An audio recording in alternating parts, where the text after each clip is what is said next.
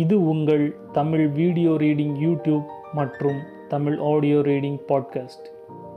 நிலமெல்லாம் ரத்தம் பகுதி பதினாறு. அபிசீனிய மன்னன் நஜ்ஜாசி ஆதி காலத்தில் தமது சமூகத்தினரை விட்டு தனியே பிரிந்து போன இளைஞர்கள் யார்? அவர்களின் பின்னணி என்ன? கிழக்கு மேற்கு திசை எங்கும் பயணம் செய்து இரு எல்லைகளையும் தொட்ட பயணியார் அவரது சிறப்பு என்ன? ஆன்மா என்பது என்ன? யூத மதகுருமார்களின் இந்த மூன்று வினாக்களுக்கு முகமது நபி என்ன பதில் சொன்னார் என்பது ஒரு புறம் இருக்கட்டும். இந்த கேள்விகளிலிருந்து உங்களுக்கு ஏதாவது புரிகிறதா? மேலோட்டமாக பார்த்தால் முதல் இரு வினாக்களும் வெறும் சொற்களால் இட்டு நிரப்பப்பட்டவை போல தெரிகிறதல்லவா? உள்ளர்த்தங்கள் ஏதுமின்றி வெறுமனே வம்புக்கு கேட்கப்பட்டது போல. உண்மையில் யூத மதகுருமார்களுக்கு வம்பு நோக்கம் ஏதும் இல்லை அர்த்தங்கள் பொருந்திய இந்த வினாக்களுக்கான விடைகளை அவர்கள் நிச்சயம் அறிவார்கள். சர்வ நிச்சயமாக முகமதுவுக்கு விடைகள் தெரிந்திருக்காதென்று அவர்கள் நம்பியதுதான் இதில் முக்கியமாக கவனிக்க வேண்டிய விஷயம். ஏனெனில் முதல் இரு வினாக்களுமே சரித்திரம் தொடர்பானவை. முகமது நபியின் காலமான கிபி ஏழாம் நூற்றாண்டுக்கு இது சரித்திர வினா என்றால் இக்கேள்விகளின் வயதை யூகித்து பார்க்கலாம். ஆதி காலத்தில் பாதி காலம் அது. அதற்கும் முன்னால் பல நூற்றாண்டுகளுக்கு முன்பு நடந்த சங்கதிகளை உள்ளடக்கிய வினாக்கள் அவை. அப்புறம் இருக்கவே இருக்கிறது ஆன்மா. இன்றைக்கு வரை அது என்ன என்கிற வினாவும் அதற்கான விடை தேடும் ஞானியரும் இருக்கவே செய்கிறார்கள். ஆகவே எப்படியும் முகமது உண்மையான இறைத்தூதர்தானா என்பது இக்கேள்விகளை அவர் எப்படி எதிர்கொள்கிறார் என்பதிலிருந்து தெரிந்துவிடும் என்று குறைஷிகளுக்கு நம்பிக்கை சொல்லி அனுப்பி வைத்தார்கள் யூத ரபிக்கள். வினாக்களை பெற்றுக்கொண்ட குறைஷிகள் நேரே முகமதுவிடம் வந்து அவற்றை முன்வைத்து பதில் சொல்ல கோரினார்கள். முகமது படித்தவர் அல்ல அதுவும் சரித்திரம் வாய்ப்பே இல்லை. அந்த ஆன்மா அவர் இறைவனால் தேர்ந்தெடுக்கப்பட்ட ஒரு மனிதர் சராசரி மனிதர். தமது உள்ளுணர்வின் அடிச்சுவட்டில் பயணம் செய்து ஆன்மீகத்தின் சிகரங்களை கண்டடைந்தவர். முகமதுவின் ஆன்மீகம் தத்துவம் சார்ந்ததல்ல. தர்க்கங்களுக்கோ குதர்க்கங்களுக்கோ அங்கே இடமில்லை. உள்ளார்ந்த பக்தியின் மிக கனிந்த நிலையில் லைத்து வாழ்ந்தவர்.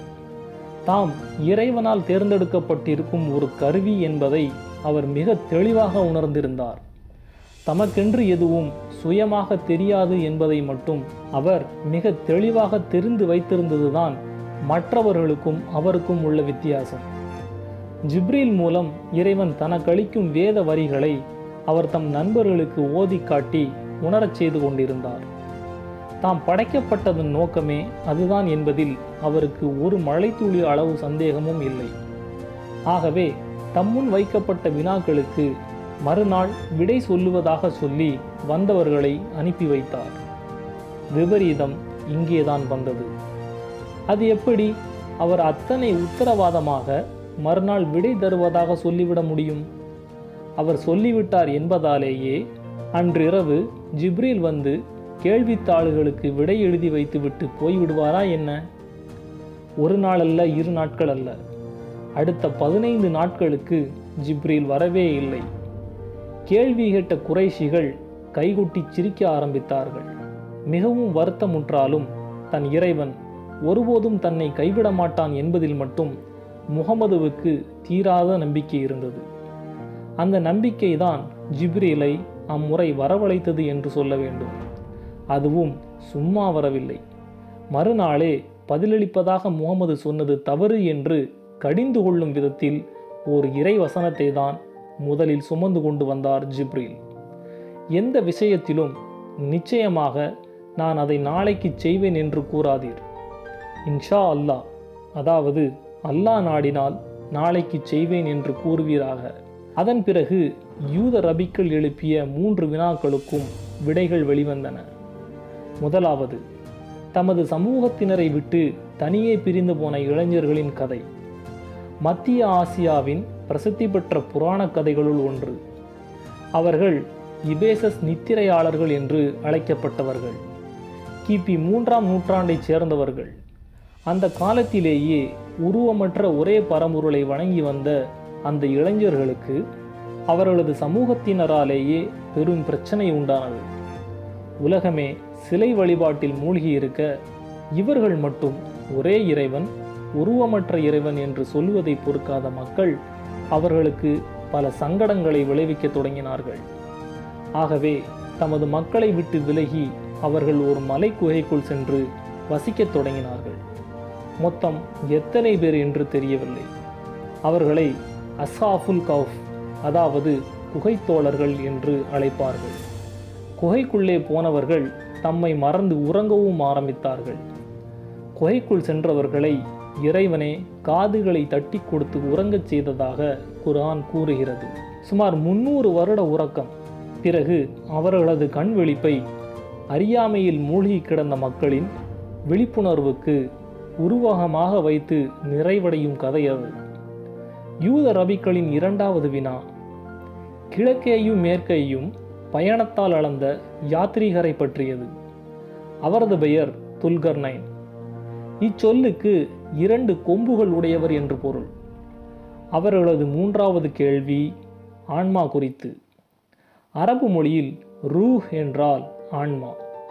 இக்கேள்விக்கு முகமதுவுக்கு கிடைத்த பதில் அதை பற்றி மிகச் சொற்ப ஞானமே உங்களுக்கு அளிக்கப்பட்டிருக்கிறது. ஆதலால் அதன் நுட்பங்களை நீங்கள் அறிந்து கொள்ள முடியாது. முகமது என்ன செய்வார்? இறைவசனம் அப்படித்தான் வந்தது. ஆகவே தமக்கு வழங்கப்பட்ட இறைவசனங்களை அப்படியே அவர் குறைஷிகளிடம் பதில்களாக தெரிவித்து விட்டார். முகமது நபியின் பதில்களை கேட்ட யூத ரபிக்களுக்கு பெருத்த தர்ம சங்கடம் ஏற்பட்டது. நிச்சயமாக முகமதால் பதில் சொல்லவே முடியாது என்று அவர்கள் நம்பிக்கொண்டிருந்தது ஒரு காரணம். அவர் பதில் தந்துவிட்டதால் அதை சரி என்றோ சரியில்லை என்றோ ஒரு சொல்லில் சொல்லிவிட முடியாதது இரண்டாவது காரணம். முகமது ஒரு நபிதான் என்று அவர்கள் ஒப்புக்கொண்டே ஆக வேண்டும். ஆயினும் அப்படி ஒப்புக்கொள்ள அவர்கள் மனம் சம்மதிக்கவில்லை.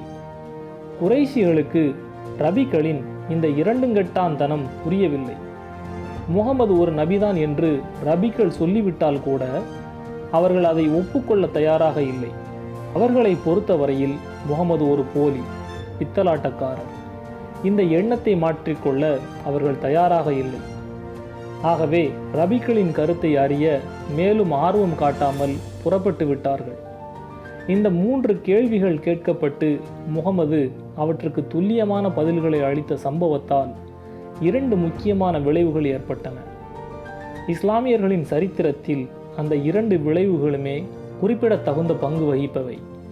முதலாவது பாதி நம்பிக்கை பாதி அவநம்பிக்கை கொண்டிருந்த அரேபியர்கள் பலர் முகமதை முழுவதுமாக நம்பி அவர் காட்டிய பாதையில் நடக்க மனம் ஓந்து ஒப்புக்கொண்டார்கள். இதன் விளைவாக அரேபியர்கள் பலர் முஸ்லிம்கள் ஆனார்கள். பிரச்சாரங்களினால் கிறிஸ்தவம் பரவிக்கொண்டிருந்த அதே காலகட்டத்தில் இந்த ஒரு சம்பவத்தால் எந்தவித பிரச்சாரமும் இன்றி தானாகவே இஸ்லாம் பரவத் தொடங்கியது. முகமதுவை சந்திக்கவும் அவருடன் பேசவும் பல்வேறு தேசங்களிலிருந்தும் அரேபியர்கள் மெக்காவை நோக்கி வரத் தொடங்கியது இதன் பிறகுதான். இரண்டாவது விளைவு மிகவும் பாதகமானது. குறைஷிகள் முஸ்லிம்கள் மீது மிக கடுமையான வன்முறையை கட்டவிழ்த்து விட ஆரம்பித்தார்கள். ஒருவர் முஸ்லிம் என்று தெரிந்தாலே கட்டி வைத்து தோலை உரிக்கிற அளவுக்கு அவர்களது வன்முறை எல்லை கடந்து போனது. ஆகவே கொஞ்சமேனும் நிலைமை சீராகும் வரை முஸ்லிம்கள் வேறு தேசம் எங்காவது போய் வசிக்கலாம் என்றொரு யோசனை முகமது நபியிடம் முன்வைக்கப்பட்டது. அப்படி இடம்பெயர்ந்து வசிப்பதற்கு முகமது சுட்டிக்காட்டிய இடம் அபிசீனியா. அதாவது இன்றைய எத்தியோப்பியா. அன்று அபிசீனியாவின் மன்னனாக இருந்தவர் பெயர் நஜாசி கண்ணியமான மன்னன். மத நல்லிணக்கம் பேணுகிற தேசம் என்று சொல்லி முகமதுவே தம் மக்களை அங்கே அனுப்பி வைத்தார். அன்றைக்கு எத்தியோப்பியா ஒரு கிறிஸ்தவ நாடு. நஜ்ஜாசியும் ஒரு கிறிஸ்தவர்தான். ஆயினும் நம்பிக்கையுடன் முஸ்லிம்கள் அங்கே புறப்பட்டு போனார்கள். முஸ்லிம்கள் முதல் முதலில் இடம்பெயர்ந்த சம்பவம் அதுதான். மெக்காவை தாண்டி இஸ்லாம் வெளியே புறப்பட்டதும் அப்போதுதான். ரகசியமாகத்தான் அவர்கள் மெக்காவை விட்டு புறப்பட்டு போனார்கள் என்றாலும் குறைஷிகளுக்கு அவர்கள் அபிசீனியாவில் நிம்மதியாக வசிப்பதும் பிடிக்கவில்லை. ஆகவே அபிசீனிய மன்னரின் மனதில் முஸ்லிம்களை பற்றிய அபாய அறிவிப்பை ஒரு விதையாக விதைத்து எப்படியாவது அவர்களை நாடு கடத்தச் செய்துவிட வேண்டும் என்று விரும்பினார்கள். இரண்டு தூதுவர்களை அபிசீனியாவுக்கு அனுப்பினார்கள். அந்த தூதுவர்களுள் ஒருவன் பெயர் அமர் இப் அல் ஆஸ் இன்னொரு தூதுவனின் பெயர் தெரியவில்லை. இந்த தூதுவர்களின் பணி என்னவெனில் எப்படியாவது அபிசீனிய மன்னரை சந்தித்து மெக்காவிலிருந்து அகதிகளாக வந்திருக்கும் முஸ்லிம்களை நாடு கடத்த செய்துவிட வேண்டும் என்பது. முடிந்தால் அவர்களுக்கு மரண தண்டனையே கிடைக்கும்படி செய்வது. குறைந்தபட்சம் நாடு கடத்தலாவது அவசியம். அவர்களும் தக்க பரிசு பொருட்களுடன் மன்னரை சந்தித்து பேசினார்கள். மன்னா உங்கள் தேசத்தில் அடைக்கலம் தேடி வந்திருக்கிற சிலரை உங்களுக்கு அடையாளம் காட்டுகிறோம். அவர்கள் முட்டாள்தனமாக தங்கள் மதத்தை கைவிட்டு விட்டார்கள். கிறிஸ்தவர்களாக மாறித்தான் உங்கள் தேசத்துக்கு வந்திருக்கிறார்களா என்றால் அதுவும் இல்லை. ஏதோ ஒரு புதிய மதம். அவர்களது உறவினர்களும் இனத் தலைவர்களும் இவர்களை திருப்பி அனுப்பும்படி வேண்டிக் கொண்டிருக்கிறார்கள். தமது சொந்த மதத்தையும் விடுத்து உங்கள் மதத்தையும் ஏற்காத அவர்களை தயவு செய்து திருப்பி அனுப்பிவிடுங்கள் என்று ஆரம்பித்து விஸ்தாகரமாக தங்கள் நோக்கத்தை எடுத்து வைத்தார்கள். மன்னன் நஜ்ஜாசி யோசிக்க ஆரம்பித்தான்.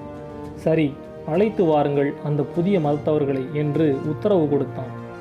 அபிசீனிய மன்னனின் அவையில் தாங்கள் யார் என்றும் தங்கள் மதம் என்ன எத்தகையது என்பது குறித்தும் அன்றைக்கு முஸ்லிம்கள் எடுத்துச் சொன்ன சில வரிகள் இன்றைக்கும் இஸ்லாமியர்கள் திரும்ப திரும்ப நினைவு கூறும் ஒரு சிற்றுரை. இஸ்லாத்தை குறித்து ஆயிரம் ஆயிரம் புத்தகங்கள் அளித்தாலும் தீராத வியாக்கியானங்களை அந்த சில வரிகள் மிக அழகாக புரிய வைத்து விடுகின்றன. அரேபிய மண் முழுவதும் இஸ்லாம் வெகு வேகமாக பரவி வேரூன்றியதன் தொடக்கம் அந்த சிறு விளக்க உரைதான். அடுத்த பகுதியில் சந்திப்போம்.